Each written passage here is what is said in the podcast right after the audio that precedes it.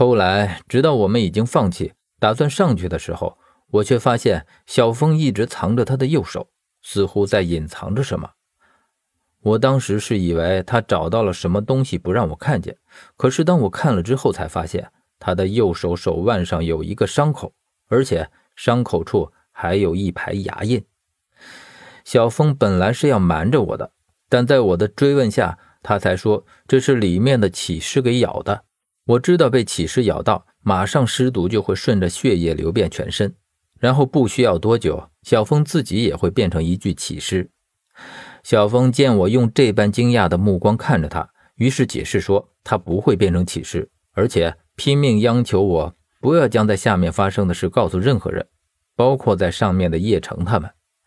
我不解他为什么要这样做，小峰这才告诉我，他是心甘情愿给那具起尸咬的。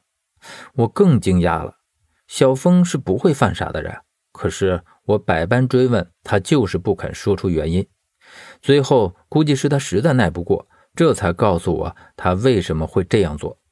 但是前提是我们上去之后，无论是对叶城他们还是明朗，都说这下面是一座空墓，我们没有发现任何东西。我于是当即就答应了下来。小峰告诉我说，那具起尸不像是起尸。更像是一个活着的人，他会说话，而且思路很清晰。除了面部和身体溃烂之外，和一个普通人简直毫无差别。可是尸体从小峰说了什么，小峰却死活不肯说。在我们五个人中，小峰和我的关系尤为密切，我一直把他当作亲兄弟来对待，对他自然再了解不过。他不说，那就一定有他的苦衷。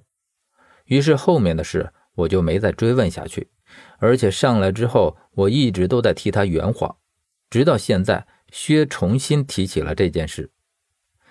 我将他地下的见闻和薛说了，可是我却没有将小峰给说出去。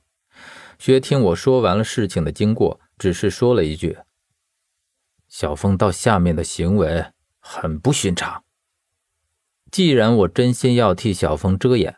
那么我是自然不会将小峰的事说给他的，而且薛如此聪明，我便不再回答。所谓言多必失，说的越多，露的馅儿也就越多。我还不会傻到这个地步。薛想了想，估计是想到了什么，然后他又看了看我满屋子的狼藉，这才说道：“不如到我那里去住吧，这里已经乱得不成样子了。现在我的确也没心思来收拾屋子。”但我和薛并不熟，所以显得有些犹豫。我起初的想法是到小峰那里去凑合一夜。现在薛提出来，好像去也不是，不去也不是。正在这时候，薛突然从沙发中站了起来，他的眼睛盯着墙角，用始终不变的语调问我：“这是什么东西？”说着，他已经走到了墙角。我看见他蹲下身子，从地上捡起了什么。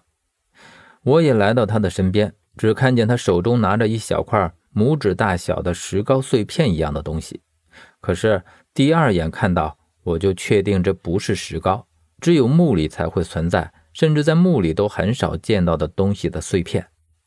我不得不佩服薛的眼力。